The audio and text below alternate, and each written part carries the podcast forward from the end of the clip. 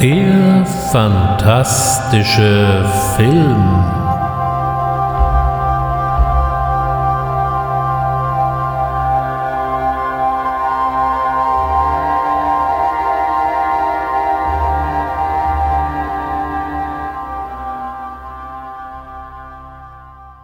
Hallo und herzlich willkommen. Heute heißt es endlich wieder mal herzlich willkommen beim fantastischen Film. Ja, ich hatte mir eine kleine Urlaubspause eingeräumt. Die wurde allerdings dann noch etwas verlängert, äh, weil ich gesundheitlich nicht ganz so auf dem Damm war. Aber auch das ist jetzt glücklich überwunden. Und wie heißt es so schön bei Wilhelm Busch? Es schwellen die Herzen, es blinkt der Stern, gehabte Schmerzen, die hab ich gern. Ja, und überhaupt geht es heute hier am Anfang dieses Podcasts um Zitate. Denn äh, diese heutige Ausgabe möchte ich mit einem Zitat von Guillermo del Toro beginnen, Viele kennen ihn bestimmt als Regisseur von Pacific Rim, vom äh, Pan's Labyrinth oder eben auch von Devil's Backbone, seinem berühmt-berüchtigten Einstieg in die Filmwelt. Das war damals sein Debüt. Guillermo del Toro hat mal so schön gesagt, das Tragische am Zeichentrickfilm sei, dass er meistens nicht als Medium, sondern als ein Genre gesehen werde, und dieses Genre sei der Kinderfilm. Dieser Aussage kann ich nur voll und ganz zustimmen und deswegen habe ich mich heute entschlossen, mal die Ausgabe des fantastischen Films den verschiedenen Gesichtern und Ausprägungen des Zeichentrickfilms zu widmen. So manch einer verzieht vielleicht beim Wort Zeichentrickfilm schon ganz angewidert das Gesicht, denn das Einzige, was ihm oder vielleicht auch ihr da so spontan durch den Kopf geht, sind diverse etwas übersüßliche Disney-Produktionen. Aber ich glaube, in der nächsten Zeit werde ich zeigen können, welche verschiedenen Facetten ein Zeichentrickfilm denn so alles sein kann und haben kann. Und ich kann jetzt schon mal versprechen, da gibt es auch wirklich bösen Stoff, den sogar einem alles erfahrenen alles sehr gewaltig auf den Magen schlagen kann. Es lohnt sich also dran zu bleiben. Natürlich kommen wir an dem Begriff Disney trotz allem nicht vorbei. Ich meine aber vielmehr den Begründer der Firma, nämlich Walt Disney, als jetzt speziell den heutigen Weltkonzern. Denn dieser Walt Disney hat zweifellos sehr viel zur Entwicklung des Zeichentrickfilms beigetragen, wobei er einerseits ein begnadeter Zeichner war, aber vor allem auch in erster Linie ein sehr kreativer Kopf und ein durchaus ausgeschlafener Geschäftsmann.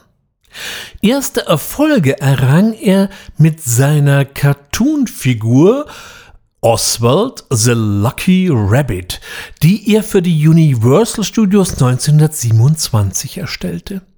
1928 erklärte dann Charles Mintz, der war damals der Finanzdirektor der Universal, dass sich das Studios diese Cartoons zu diesem Preis nicht mehr leisten könne und wollte Disney entsprechend im Preis drücken.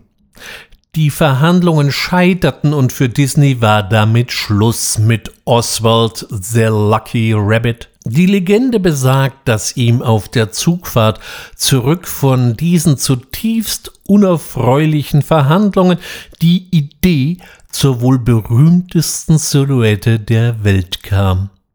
1928 kam dann seine Kreation erstmalig auf die Leinwand. In Plain Crazy amüsierten sich die Zuschauer zum ersten Mal über Mickey Mouse.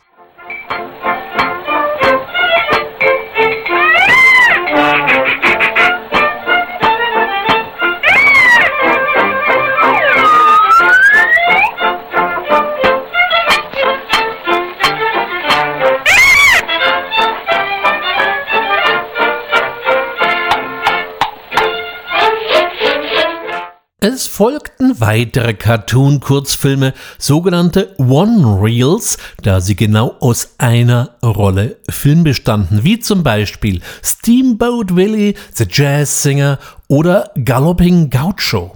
Schaut man sich diese frühen Mickey Mouse Cartoons heute einmal an, auch hier ist wie so häufig YouTube eine hervorragende Quelle.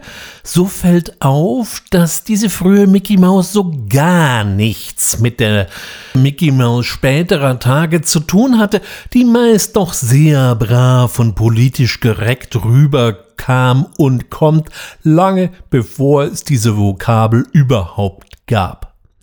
Diese Trickfilmmaus ist schon mal ein recht rüder Geselle, der auch entsprechend unsanft mit seiner Umwelt umgeht. Das lag nicht zuletzt daran, dass Mickey Mouse nun gar nicht als Kinderfilm oder zur ausschließlichen Kinderbelustigung gedacht war. Erst als sich mehr und mehr Eltern und vor allem Elternverbände darüber beschwerten, was die Zeichentrickmaus da so alles auf der Leinwand abzog, wurde die mit den Jahren immer bräver und moralisch wertvoller. An dieser Stelle soll aber auch hier dem Zeichner und Animator gedacht werden, ohne den Mickey Mouse nie so erfolgreich auf der Leinwand gewesen wäre. Es handelt sich nämlich um den gebürtigen Niederländer Ab iWorks, der die meisten der frühen Mickey Mouse Cartoons quasi im Alleingang realisierte. Wenn man einen der frühen Cartoons ansieht, kann man ihn in den Credits entdecken. So steht zwar groß was von Walt Disney Cartoons, aber im Kleingedruckten lässt sich dann eben auch ab iWorks entdecken. In den nächsten Jahren sollten sich dann noch die weiteren allgemein bekannten Figuren wie Pluto, Goofy oder Donald Duck in den äh, Disney Kosmos einfügen. Eine Entwicklung in dieser Frühphase ist aber nochmal ganz besonders interessant, nämlich die ganz enge Verschränkung zwischen Bildern und Musik. Disney gewann hier den Komponisten Carl Willem Stelling. Ein besonders schönes Beispiel für diese Verschränkung ist die Musik zum sogenannten Skeleton Dance. Auch wenn man hier nur die Musik hören kann, so hat man doch gleich jede Menge Kopfkino.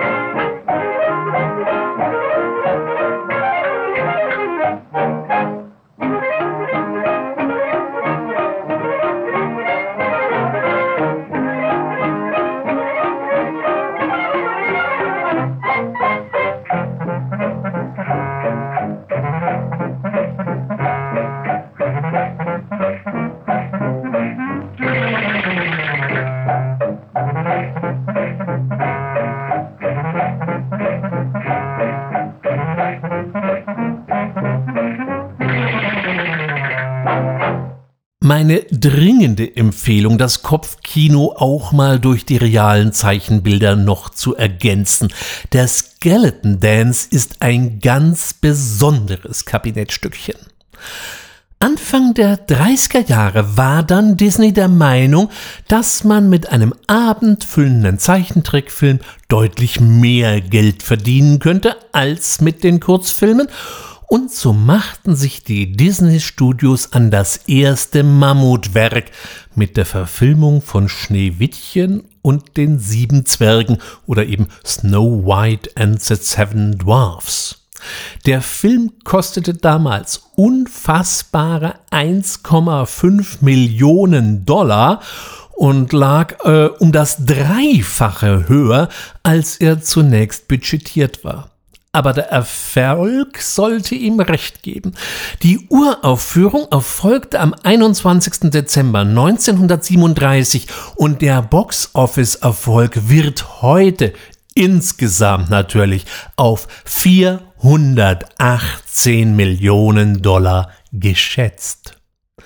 Es folgte Pinocchio und dann als sein drittes Langfilmprojekt ein Film, auf den ich an dieser Stelle noch ein wenig genauer eingehen möchte, nämlich Fantasia von 1940. Walt Disney Pictures presents the 50th anniversary of an all-time animated masterpiece.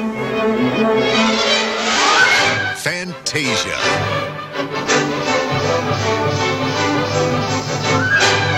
The most incredible musical fantasy ever is back. This fall, you're invited to experience the breathtaking beauty, the wonderful adventure,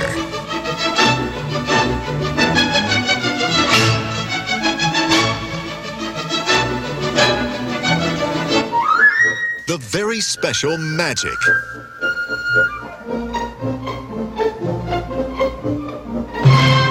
The electrifying power of one of the most spectacular entertainment events of all time. It's a motion picture you will never forget. Now, with a completely restored picture and soundtrack. It's the 50th anniversary of Walt Disney's classic Fantasia, a symphony in sight and sound. Fantasia sticht bis heute aus dem Gesamtwerk Disneys sehr, sehr deutlich heraus, denn es ist zunächst erst einmal kein Erzählkino, sondern eher ein Klassikkonzert mit gezeichneten Sequenzen. Wir haben es mit insgesamt acht verschiedenen klassischen Musikstücken zu tun, die jeweils von einer Art Erzähler angesagt werden. Diese Rolle wurde von Teams Taylor übernommen, der jeweils am Anfang ein paar Worte über das Musikstück und den dazugehörigen Film erzählte. Die Auswahl reichte von Bachs Toccata und Fuge über eine gekürzte Version von Beethovens sechste Symphonie, der sogenannten Pastorale, bis hin zu Strawinski und Schubert. Ebenso breit wie das Musikspektrum sind auch die Filme. Während die visuelle Umsetzung von Bachs Toccata und Fuge völlig abstrakt bleibt, tollen in Beethovens Pastorale diverse Zentauren, Pan, griechische Gottheiten und Zeus selbst im ziemlich verniedlichten Disney-Style über die Leinwand. Berühmt geworden ist auch die Adaption von Goethes Gedicht Der Zauberlehrling mit Mickey Mouse in der Rolle des Zauberlehrlings. Disney selber hatte hier sehr ambitionierte Ideen. Für Fantasia sollte man nicht nur so einfach ins Kino gehen, sondern dies sollte eher ein Event sein, zu dem man sich schick machte und in Schale warf. Er ließ spezielle Programmhefte drucken und die Kinobetreiber sollten Platzkarten verkaufen, was damals völlig unüblich war. Außerdem sollte Fantasia in einem speziellen Mehrkanalton, dem sogenannten Fanta-Sound, präsentiert werden, was ebenfalls eine komplette Neuerung darstellte, da der Ton bisher ja nur mono abgemischt wurde. Der Film selbst dauerte 124 Minuten und schloss, wie es bei klassischen Konzerten ja durchaus üblich ist, eine 15-minütige Pause ein. Diese ganz große Show wurde nur im Rahmen der Roadshow Attraction, die nur so zweimal am Tag in insgesamt 13 Kinos in den ganzen USA aufgeführt. Ansonsten weigerten sich viele Kinobetreiber, ihr Kino extra für diesen Film so aufwendig umzurüsten, auch wenn der Film heute als ein unumschränktes Meisterwerk gesehen wird und damals auch schon reichlich mit Auszeichnungen bedacht wurde, kann man Fantasia mit gutem Gewissen als überambitioniert bezeichnen. Ich glaube, auch heute würde ein solches Projekt ebenfalls hemmungslos scheitern. Die Menschen wollten unterhalten werden und nicht zur klassischen Musik erzogen werden. So wundert es nicht, dass sich Fantasia bei seinem Erscheinen als ein katastrophaler Flop entwickelte. Fantasia wurde von der RKO verliehen und so kam es in den darauffolgenden Jahren zwar immer wieder zu Wiederaufführungen von Fantasia und jedes Mal war der Film ein wenig kürzer. Erst flog die abstrakte Toccata und Fuge raus, dann die erzählerischen Parts, bis der Film am Ende nur noch 86 Minuten Spielzeit hatte. Gegen Ende der 60er Jahre allerdings erfuhr Fantasia dann eine interessante Renaissance, als die Hippies den Film für sich entdeckten und meistens ziemlich stoned sich diesem akustischen und visuellen Rausch der Bilder und der Musik hingaben. Rechtzeitig zum Jahrtausendwechsel erschien dann ein Nachfolgeprojekt mit Fantasia 2000. Auch hier bediente man sich klassischer Komposition und garnierte sie mit entsprechenden Animationen. Doch wie so häufig möchte man Goethe zitieren, getretener Quark wird breit, nicht stark. Das Ganze wirkt eher wie ein Wiederaufguss, denn eine wirkliche Fortsetzung oder gar eine Weiterentwicklung ist es einfach nicht. Vom Misserfolg über sein Fantasia-Projekt dann deutlich verschnupft und mit einigen handfesten finanziellen Problemen, denn die Banken waren nach dem Fantasia-Desaster deutlich vorsichtiger geworden, was Kredite gegenüber Disney oder den Disney Studios anging, wandte er sich eben dann deutlich harmloseren und kommerzielleren Projekten zu, für die ihn die einen bis heute lieben und eben die anderen hassen, wie zum Beispiel Cinderella, Dumbo, Bambi, Peter Pan, Dschungelbuch und so weiter und so weiter.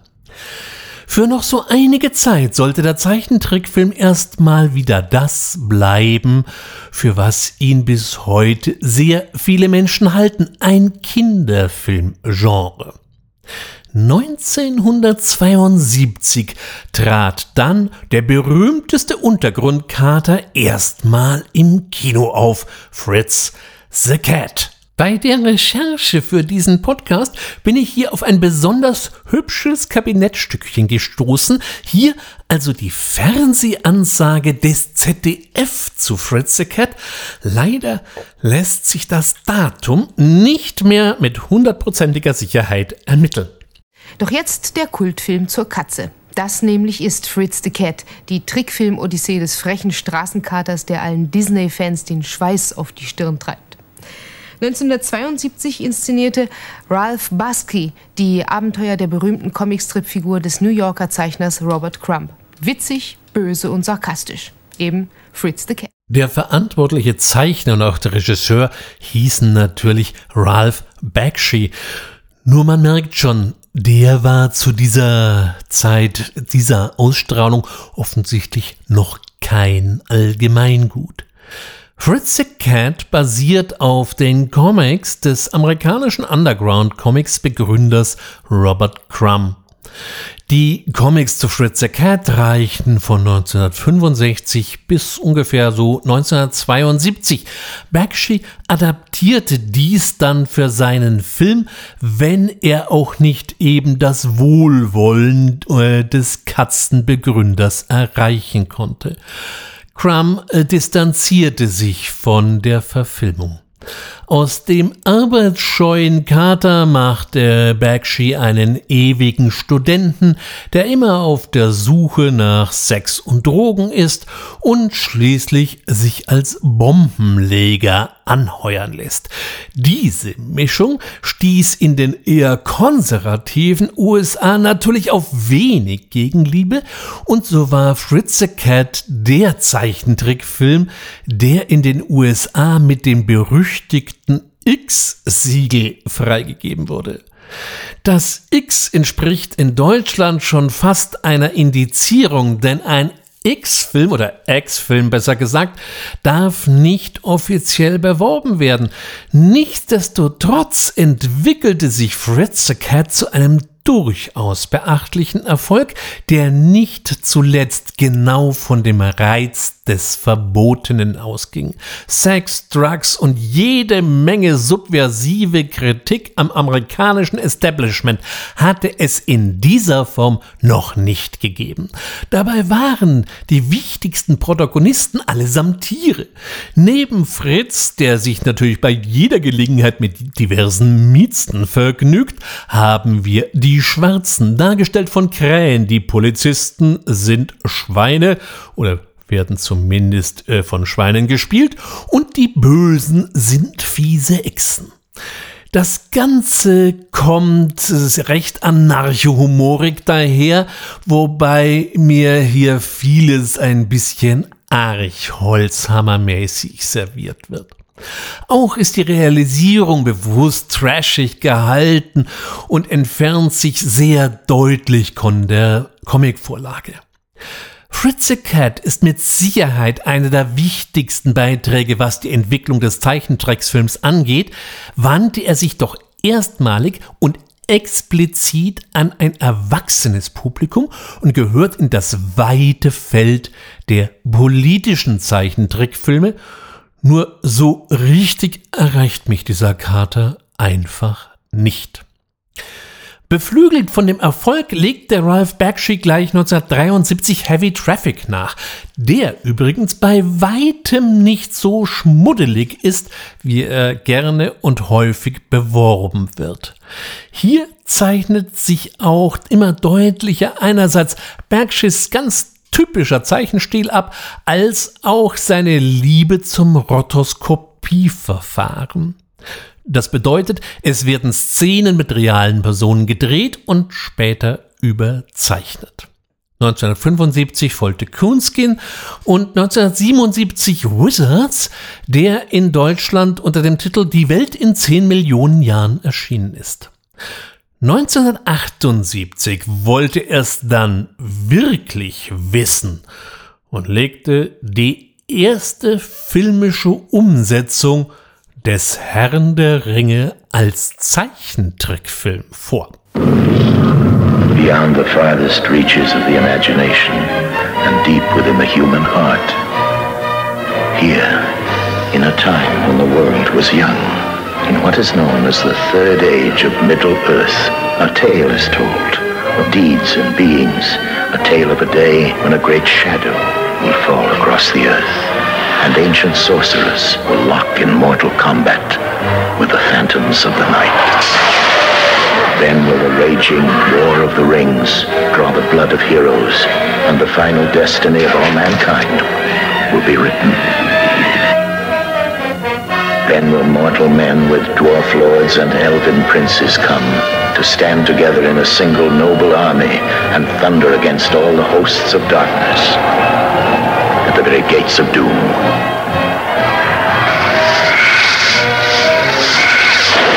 This is the legend of Middle-earth as it is written in the hearts of men. It is a world more real than any other, a haunting, forbidden world where innocence can overcome evil and a single dream is more powerful than a thousand realities. This is the magnificent gift that J.R.R. Tolkien left to the human heart, and that fantasy films now brings to the screen. The vision beyond imagination. The Lord of the Rings. Dieser Film wird gerne mit dem wenig schmeichelhaften Adjektiv überambitioniert geschmückt. Und es ist natürlich schon eine ernste Sache, sich an dieses Werk überhaupt zu machen. Das kann ja eigentlich nur schiefgehen, denn die Tolkien-Puristen haben bereits Schaum vor dem Mund, wenn man nur ein Komma gegenüber ihrer persönlichen und damit einzigst wahren Lieblingsausgabe anders setzt. Außerdem steht mittlerweile alles unter dem Schatten der Peter Jackson-Filme. Und genau dieser Peter Jackson hat sich meiner Ansicht nach durchaus von Bakshi's Trickfilmadaption inspirieren lassen. Ich hatte jetzt beim Betrachten dieses Films streckenweise schon den Eindruck, ich sehe ein animiertes Storyboard der späteren Realfilme. Natürlich wurden auch hier an der Geschichte Kürzungen und Änderungen vorgenommen, aber was eben vielleicht in einem Roman funktioniert, muss in einem Film ja noch lange nicht funktionieren. Und darüber hinaus darf man natürlich an diesem Film nicht mit den technischen Erwartungen der heutigen computergenerierten Animationen einer Pixar oder einer DreamWorks herangehen.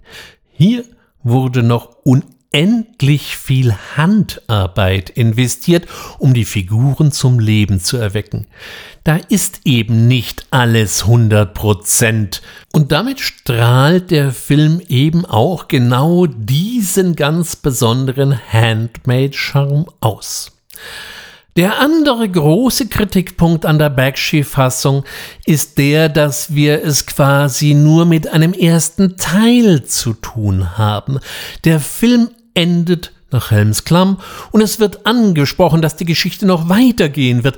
Allein dieser zweite Teil des Bakshi Herrn der Ringe kam aufgrund unlösbarer Probleme bei der Finanzierung nie zustande was eigentlich schade ist.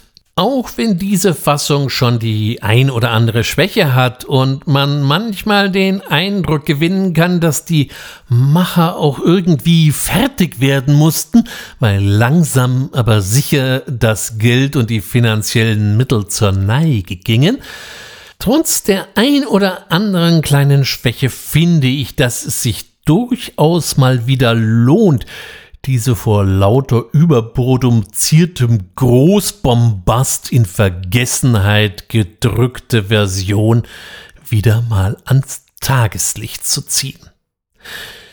In das Jahr 1978 fällt noch eine weitere, durchaus ambitionierte Zeichentrickadaption, die, wenn man so manchen Einträgen in den sozialen Medien glauben darf, wohl ganze Legionen von Vorschulkindern nachhaltig traumatisiert hat. Watership Down oder eben unten am Fluss. It's a beautiful day. All is calm and peaceful in the meadow. Or is it? If you look closely, very closely, You'll discover a whole new world with a world of difference, full of exciting adventure and desperate conflict. We've got to go away from the Warren, all of us. Go away? Yes, before it's too late. Is there something wrong? What's he on about? They're coming. A world of ruthless tyranny and brave rebellion I'll settle with you myself, Bigwig. Come on and try, you crack-brained slave driver. A world of incredible courage and mortal fear. A terrible thing is coming. What do you mean? The field. It's covered with blood. Watership Down, the best-selling novel, which has been magically transformed into the most unusual and provocative film you're ever likely to see. Dieser Film beruht ebenfalls auf einer Romanvorlage und zwar auf dem gleichnamigen Roman von Richard Adams, der bereits im Jahr 1972 erschienen ist. Der Titel bezieht sich auf den gleichnamigen Hügel in der Grafschaft Hampshire und erzählt die Geschichte von einer Gruppe von Wildkaninchen, die nach der düsteren Prophezeiung des jungen Rammlers Fiver ihr Gehege verlassen und auf der Suche nach einer neuen Heimat sind. 1978 setzte Martin Rosen den Stoff als Trickfilm um und dieser Stoff ist gar nicht mal so niedlich, wie die eben gegebene Inhaltsangabe eventuell so vermuten lässt. Hier wird nach allen Regeln der Kunst gestorben, gekämpft und intrigiert. Allein die Szene, in der einer der Hauptprotagonisten in einer Schlingenfalle beinahe zu Tode kommt, ist nicht unbedingt kindgerecht. Der Tod, die Gefahr und der Kampf ums Überleben ist hier schon allgegenwärtig, also alles, was jetzt, sage ich mal, besonders junge Kinder nicht so unbedingt schon auf der Uhr haben. Von daher sollte man sich hier ebenso wie schon äh, vorhin bei Heavy Traffic von dem Cover, was hier jetzt eher mit niedlichen Häschen, einer nicht wenigen niedlichen Möwe, äh, geschmückt ist, aufs falsche Gleis führen lassen. Diese Hasenoper hat es in sich. Was mich allerdings völlig bei diesem Film überwältigt hat, ist die optische Gestaltung. Die Tiere sehen aus wie Tiere, nicht wie Tierchen, und die Darstellung der Landschaften in dem aquarellistischen Stil kann einen wirklich begeistern. Zwischendurch und gerade im Prolog durchbricht Martin Rosen dann auch diese eher naturalistische Optik zugunsten eher abstrakter Bilder oder auch nur Darstellungen, die eher an die Bilder der australischen Aborigines erinnern. Ich denke da ganz speziell an den Prolog. Watership Down ist richtig gutes, reifes und vor allem zeitloses Animationskino. Nicht unbedingt was für kleine Kinder, sondern eher für junge oder eben auch jung gebliebene Erwachsene. 1981 gibt es einen weiteren, durchaus beachtenswerten Zeichentrickfilm, der sich ebenfalls eher an ein erwachsenes Publikum richtet. Die Rede ist von Heavy Metal. Columbia Pictures presents Heavy Metal. A trip beyond the future to a universe you've never seen before. A universe of mystery. A universe of passionate fantasies. A universe of terrifying evil. A universe of magic. Heavy Metal.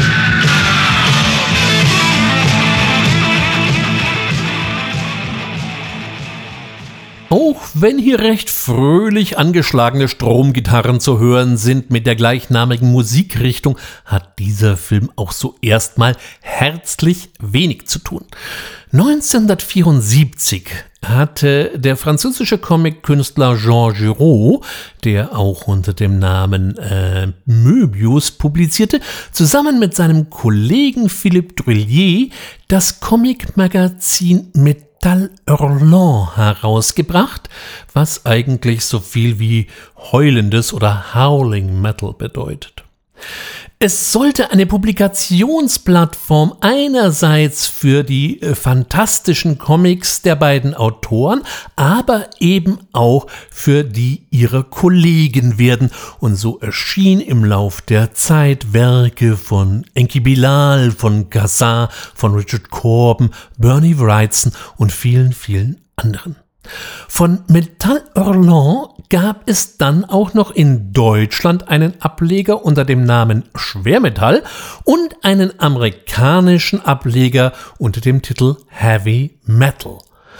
So haben wir es also nicht mit einem recht metallischen Musikvideo zu tun, sondern vielmehr mit einer filmischen Ausgabe des gleichnamigen Magazins. In eine Rahmenhandlung eingebettet werden uns sieben verschiedene Kurzepisoden dargeboten, die alle eins gemeinsam haben. Es wird mit Gewalt, Blut und Busen nicht eben gegeizt. Erfreulicherweise nimmt sich das Ganze nicht zu ernst, vorausgesetzt man kann mit diesem etwas absonderlichen Humor etwas anfangen. Die Zeichenstil der unterschiedlichen Episoden sind recht unterschiedlich ausgefallen und orientieren sich dabei durchaus an den jeweiligen Originalen, Dies ist besonders deutlich bei der Trickfilmadaption von Richard Corbens Dan oder eben auch von Bernie Wrightons Captain Stern deutlich zu sehen. Zu gerne hätte man ja auch noch Vertreter der französischen Erwachsenencomics wie eben Möbius oder eben auch vielleicht Philippe Trellet an Bord gehabt, wobei, äh, wenn man seine Arbeiten kennt, dann wäre das wahrscheinlich ein wahrhaft wilder Trip geworden. Allein die Rechteverhandlungen mit den äh, in Frankreich ansässigen Verlegern erwiesen sich als außerordentlich kompliziert und unerfreulich. So hat man eben dann noch einige Episoden im Stile von realisiert. Die Vertreter der reinen Lehre mögen vielleicht schon wieder auf den Barrikaden stehen. Ich finde die Ergebnisse durchaus gelungen. So soll sich Ridley Scott vom New York aus der Episode Harry Canyon Anregungen zu seiner Großstadtkulisse in Blade Runner geholt haben und auch Luc Besson scheint sich nach meiner Meinung doch hier die ein oder andere größere Anregung für seinen Taxifahrer, gespielt von Bruce Willis, im fünften Element geholt zu haben. Die musikalische Bandbreite reicht von Black Sabbath über Grand Funk Railroad über Blue Oyster Cult bis hin zu Stevie Nicks und Devo, denen sogar im Film ein Denkmal gesetzt wurde. Man beachte die Band. Wer also mit dem Rock der 70er und 80er etwas anfangen kann und vielleicht noch ein bisschen Spaß an der aufkommenden New Wave, Stichwort Divo, haben kann, der bekommt hier ordentlich was auf die Ohren. Der Film, der sehr lange nicht auf Video erhältlich war, denn hier gab es jetzt dann rechtliche Querelen wegen der unterschiedlichen Bands, entwickelte sich zu einem regelrechten Kultfilm und auch so einige One- und Two-Liner sind ja auch nun mal wirklich zu gut. Erfreulicherweise ist hier sogar die deutsche Synchro mal nicht zum völligen Fremdschämen, sondern hat das Original ganz gut eingefangen. In diesem Sinne gönnt euch etwas von dem plutonischen Muntermacher und seid bloß nicht so knickrig mit dem Zeug. 1999 folgte dann Heavy Metal 2000, in Deutschland unter dem Titel Heavy Metal Fact 2 erschienen. It was first discovered on Earth. Some say we can never win against it. Some say we've already lost. And some call it by a name. Heavy Metal 2000. There's a new warrior in the galaxy. Don't talk, don't touch, don't even breathe. She's armed to the teeth. Who's gonna pay for all this? And she'll take you down, big time. You shouldn't have done that. It's not for the timid. It's not for the meek. And it's definitely not for your parents. Over 200 dirty words. You're not from our world. No way. This is Heavy Metal 2000 and it kicks ass. Featuring stellar music from the most lethal names in heavy metal. It'll push you to the limit and drive you to madness. Insanity has to end. Heavy Metal 2000 rocks on video and DVD. Why didn't you tell me that before? It'll suck your mind dry. you fools! Dieser Film entstand unter der Regie von Kevin Eastman, der einerseits der äh, Mitbegründer und Miterfinder der Teenage Mutant Ninja Turtles ist und der damals Herausgeber des amerikanischen Heavy Metal Magazins war. Der äh, Comic, der hier verfilmt wurde, basiert auf einer Vorlage von Simon Bisley, der vielleicht auch dem ein oder anderen Comic-Nerd ein Begriff ist. Im Gegensatz zu seinem Vorgänger bildet Heavy Metal 2000 eine komplette Geschichte über den ganzen Film ab, in der vor allem die kampferprobte Julia oder Julie, Entschuldigung, die tragende Rolle spielt und diese Amazone ist ein filmisches Denkmal an seine damalige Ehefrau Julie Strain. Julie Strain war mit 1,85 Meter schon mal eine stattliche Erscheinung und dazu trug sie dann auch mal ganz gerne 15 Zentimeter hohe High Heels. Insgesamt nahm sie sich nie so hundertprozentig ernst und nannte sich selber Queen of the B-Movies. Sie spielte in über 100 Filmen mit, viele dabei aus den produktiven Abgründen des Canon-Universums und gab hier das, was man gemeinhin auch ein Flintenweib nennen kann. Große Brüste, große Wummen und beide auch bei jeder sich bietenden Gelegenheit ins rechte Licht gerückt.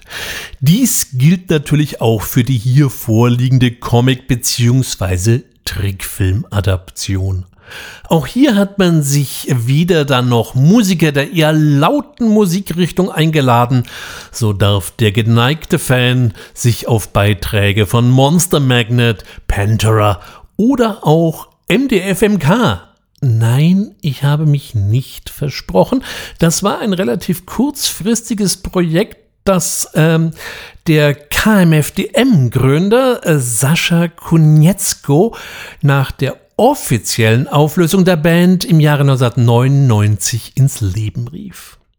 Allein die Story trägt dann halt doch nicht über die ganze Laufzeit des Films und so ist Heavy Metal 2000 mal ganz lustig anzusehen, aber nun beileibe kein Pflichtprogramm und kann dem großen Namensvetter aus den 80er Jahren zu keiner Zeit das Wasser reichen.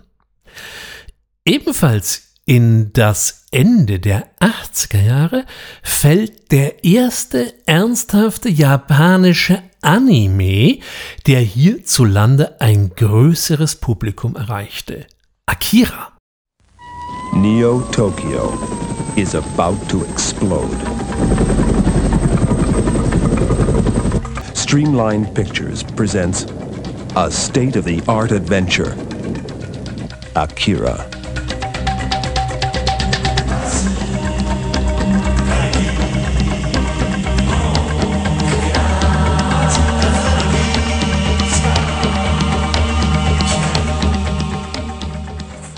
Akira ist ein Manga, der in der Zeit von 1982 bis 1990 von Katsuhiro Otomo geschrieben und gezeichnet wurde.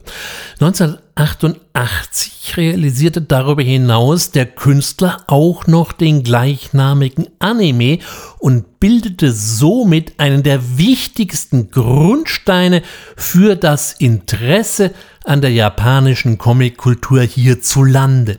Bis zu diesem Zeitpunkt wussten nur ein paar ausgesprochene Comic-Nerds überhaupt, was Mangas sind, und mit der Verfilmung kam dann eine der ersten ernsthaften Animes in die westliche Hemisphäre. Akira dürfte eine der ersten Mangas gewesen sein, die überhaupt in Deutschland verfügbar waren. Der Carlsen Verlag übernahm hier die amerikanische und kolorierte Fassung und vor allem war sie eben auch nach westlichen Maßstäben montiert und veröffentlichte das Werk in 18 doch recht stattlichen Bänden. Dass man Mangas eigentlich von hinten nach vorne liest, wollte man zu diesem Zeitpunkt noch wirklich niemandem zumuten. Otomo hat zwar die Geschichte des Mangas im Anime deutlich gerafft, denn dieses Mammutwerk in etwas über zwei Stunden zu packen, wäre ebenfalls so ein Ding der Unmöglichkeit gewesen. Darüber hinaus hat er dann noch äh, einige Charaktere verändert, Doch das tut dem gesamten Ergebnis keinen Abbruch. Akira ist bis heute eine durchaus eigentümliche Mischung aus Science Fiction, Endzeitfilm, ein bisschen Buddy Horror und man kann sich der ganzen Story nur schwer entziehen. Ich persönlich bin kein so ausgeprägter Freund der Mangas und der japanischen Animes, aber Akira ist meiner Ansicht nach doch ein absolutes Pflichtprogramm und nimmt bis heute in diesem doch mittlerweile recht breiten Spektrum von Filmen eine ausgesprochene Ausnahmeposition ein. Auch mein nächster Künstler nimmt eine besondere Position ein. Die einen können mit seinem Stil nun so gar nichts anfangen, der Simpson-Erfinder Mart Greening äh, ist angeblich ein holländischer Name, der mir nicht Gröning, sondern Greening ausspricht, nannte ihn mal zugegebenermaßen ein bisschen angetrunken einen Gott. Die Rede ist von Bill Plimpton und ich habe mir aus seinem gar nicht mal so kleinen Werk die Mutant Aliens aus dem Jahre 2001 ausgesucht. Very strange things have transpired. It seems the president was eaten by some kind of giant flying nose. This was a, supposed to be a celebration for lost astronaut Earl Jensen, but then, oh, hell broke loose! My hair! What's this? It, it seems like some kind of giant space junk has landed. I'll, I'll try and get closer. Hey, you can't do that! He's my producer! Cameraman is dead. I, I don't know longer. I'm getting out of here.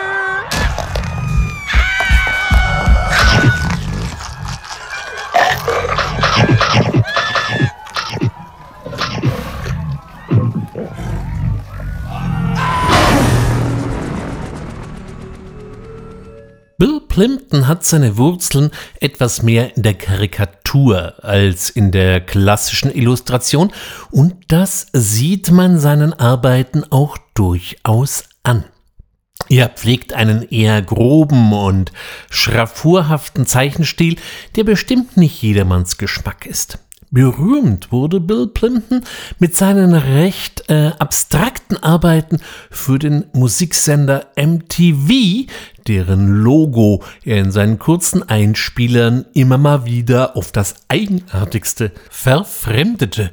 Auch Menschen, die Sex und Gewalt in einem Zeichentrickfilm für ein striktes Sakrileg halten, sollten von seinen Werken im Allgemeinen und von den Mutant Aliens im Besonderen mal die Finger lassen.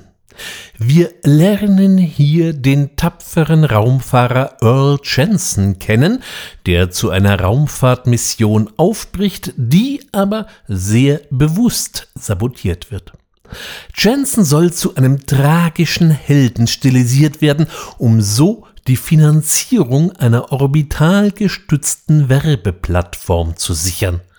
Doch die Macher haben die Rechnung ohne den Wirt gemacht. Nach 20 Jahren kehrt Jensen zur Erde zurück, sehr zur Freude seiner mittlerweile stattlich herangewachsenen Tochter, die ihrerseits mit einem völlig testosterongesteuerten Männlein liiert ist.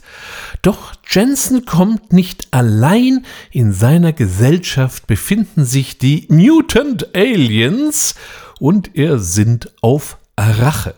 Klingt alles ein bisschen schräg? Ist es auch. Dabei ist zu beachten, dass äh, Plimpton all seine Filme im Alleingang herstellt und animiert. Wer also auf hyperrealistische Bewegungsabläufe und ultrarunde Animationen steht, ist hier schon wieder mal komplett falsch. Manchmal haben wir es eher mit bewegten Bildern als mit echten Animationen zu tun. Ein Künstler, den es zu entdecken lohnt. Mutant Aliens ist dabei eher satirisch, schwarzhumorig angehaucht. Wer es lieber etwas melancholisch und insgesamt etwas tiefgründiger haben möchte, der greife lieber zu Idiots and Angels aus dem Jahre 2008. In jedem Fall eine Sichtung und eine Entdeckung wert.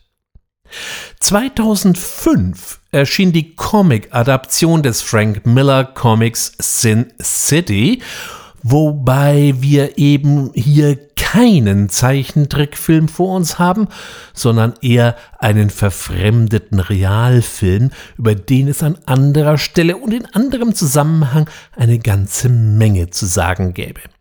Interessanterweise löste dieser Film eine ganze Reihe von Nachfolgeprodukten aus, wie den französischen Renaissance zum Beispiel, den argentinischen La Antena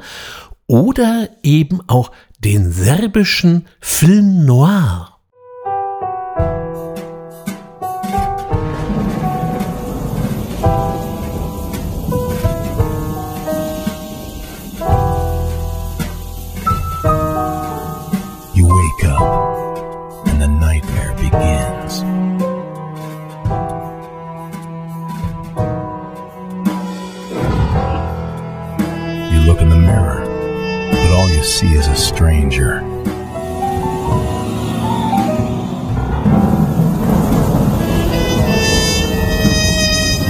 You don't remember who you are. And in this town, if you don't remember can get you killed. You try to discover the truth. But some truths are too painful to know.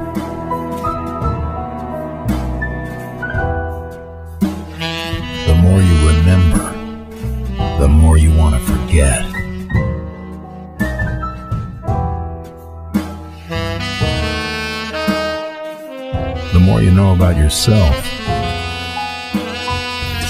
the less you like the man.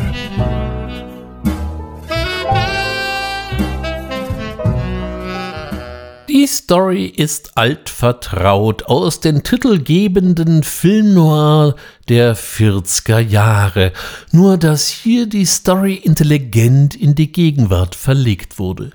Garniert wird das Ganze mit einem sehr gelungenen Cool Jazz Soundtrack, immer vorausgesetzt, dass man mit dieser Musikrichtung etwas anfangen kann, und wie so häufig gilt, wenn irgendwie möglich, bitte den Film im Original sehen, falls erforderlich mit Untertiteln, denn sonst geht eine gute Portion der immanenten Coolness, die dieser Film ja geradezu zelebriert, verloren.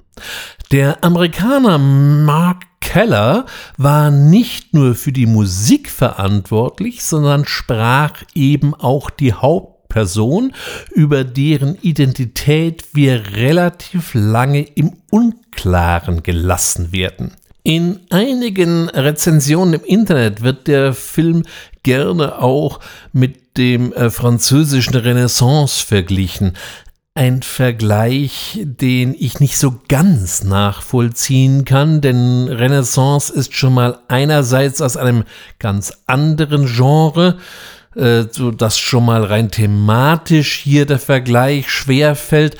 Darüber hinaus halte ich Renaissance auch für einen weitgehenden Computer animierten oder eben computerbearbeiteten Streifen und beim Film Noir haben wir es dann doch eher mit der guten alten Handarbeit zu tun, zumindest was die Figuren angeht. Die ersten Jahre des neuen Jahrtausends schienen insgesamt ein gutes Jahrzehnt für den erwachsenen Zeichentrickfilm gewesen zu sein. Denn 2008 finden wir dann gleich ein weiteres ebenso brillantes wie allerdings auch bitteres Kleinod. Richten wir die Aufmerksamkeit auf Waltz with Bashir von Ari Vohlmann.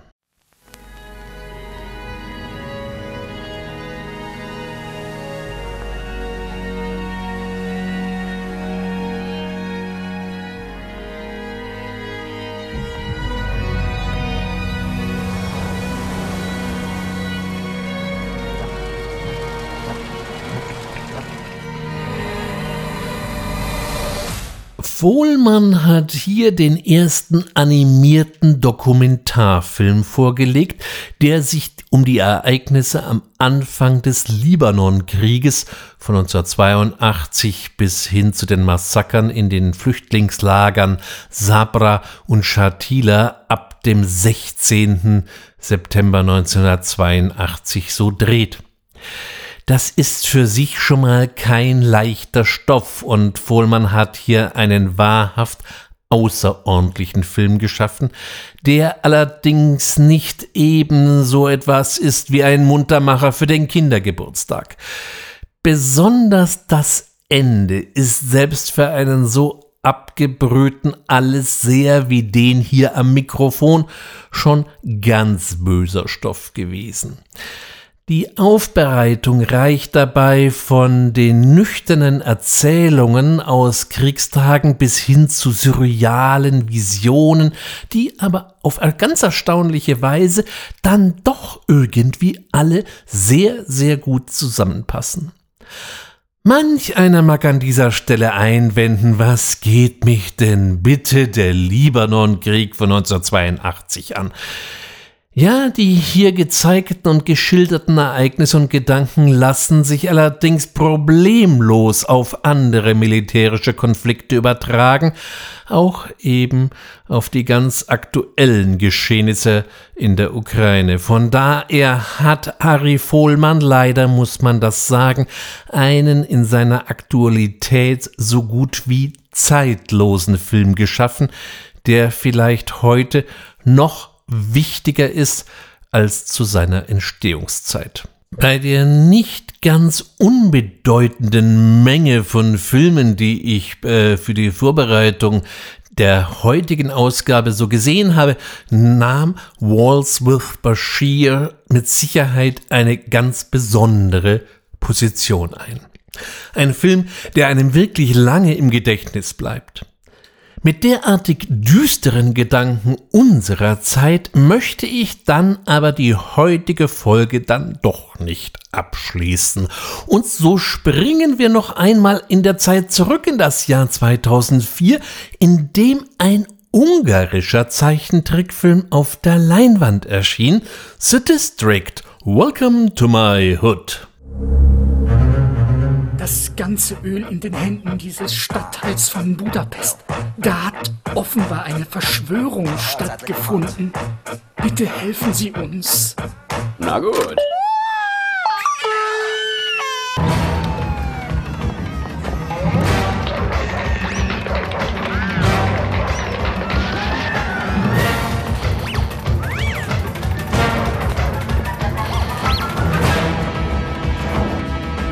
Wir sind zurück in die Zeit gereist und haben Öl produziert. Einiges haben wir verkauft, aber es ist immer noch eine Menge übrig.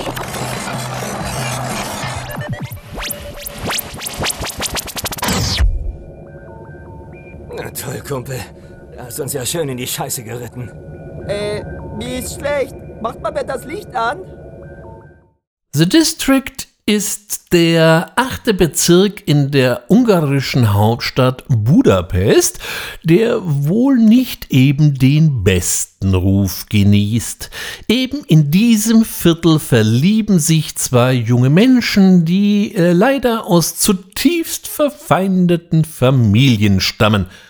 Äh, Moment mal, mag da vielleicht der ein oder andere sagen, der Stoff ist doch nun mal wirklich nicht neu. Doch gelingt es The District, dem alten Romeo und Julia Motiv durchaus nochmal neue Seiten abzugewinnen, die nicht nur wunderbar politisch unkorrekt sind, sondern eben auch von einem wirklich selten abstrusen Einfall gekrönt werden. Auf diesen Unfug muss man erst einmal kommen. Natürlich wird hier auf Teufel komm raus wieder mal provoziert, was uns als erfahrene Trickfilmgucker jetzt allerdings eher ein wissendes Lächeln hervorlockt. Zum Aufregen muss da schon ein bisschen mehr passieren. Es gibt mal wieder ein bisschen Sex und ein bisschen Drogen. das ganz normale Leben eben. Wirklich beachtenswert ist hier die ganze Optik des Films. Irgendwo zwischen Expressionismus, Street Art, klassischem Comic und Augsburger Puppenkiste. Eine der wohl ungewöhnlichsten Mischungen der letzten Jahre. Und dabei vor allem durchaus sehenswert. Außerdem kann der geneigte Zuschauer lernen, dass es einen nicht ganz unbedeutenden Unterschied zwischen Budapest und Bukarest gibt. Mehr sei an dieser Stelle nicht verraten, denn diesen Gag zu spoilern würde doch schon fast an Kulturbolschewismus grenzen. Ja, und damit sind wir am Ende meines kleinen Rundgangs durch die Welt der Zeichentrickfilme angekommen. Ich höre natürlich jetzt schon die Aufschreie einiger Hörer, die da rufen, ja, wieso hast du diesen Film nicht mit reingenommen und wieso jenen nicht?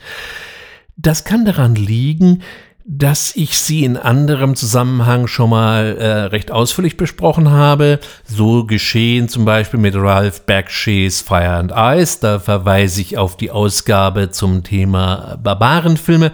Oder auch den apokalyptischen Klassiker When the Wind Blows von äh, T. Murakami. Den habe ich mir schon mal bei den Apokalypsen näher angeschaut bleibt die Frage, was mit den wahren Animationsfilmen denn ist, wie Peter Jacksons Puppenmassaker Meet the Feebles oder auch die äh, Stop-Motion-Juwelen Corpse Bride von Tim Burton oder eben auch den Nightmare Before Christmas, um nur mal so zwei Titel zu nennen. Das, liebe Hörer, ist schon mal wieder eine ganz andere Geschichte und die soll ein andermal erzählt werden. Ich bedanke mich wie immer an dieser Stelle sehr herzlich bei all denen, die mir bis hierher gefolgt sind und freue mich auf ein baldiges Wiederhören. Wenn es Ihnen und euch gefallen hat, empfehlen Sie den fantastischen Film weiter und vergessen Sie ihn nicht zu abonnieren, sofern eben noch nicht geschehen. Vielen Dank und bis zum nächsten Mal haben Sie eine gute Zeit? Schauen Sie doch mal zur Abwechslung fantastische Zeichentrickfilme. In diesem Medium, was so häufig zum reinen Kinderfilm degradiert wird, gibt es gerade für Erwachsene noch sehr viel zu entdecken. Bis dahin, ciao Nade, sagt ihr und euer Ulrich Bössner.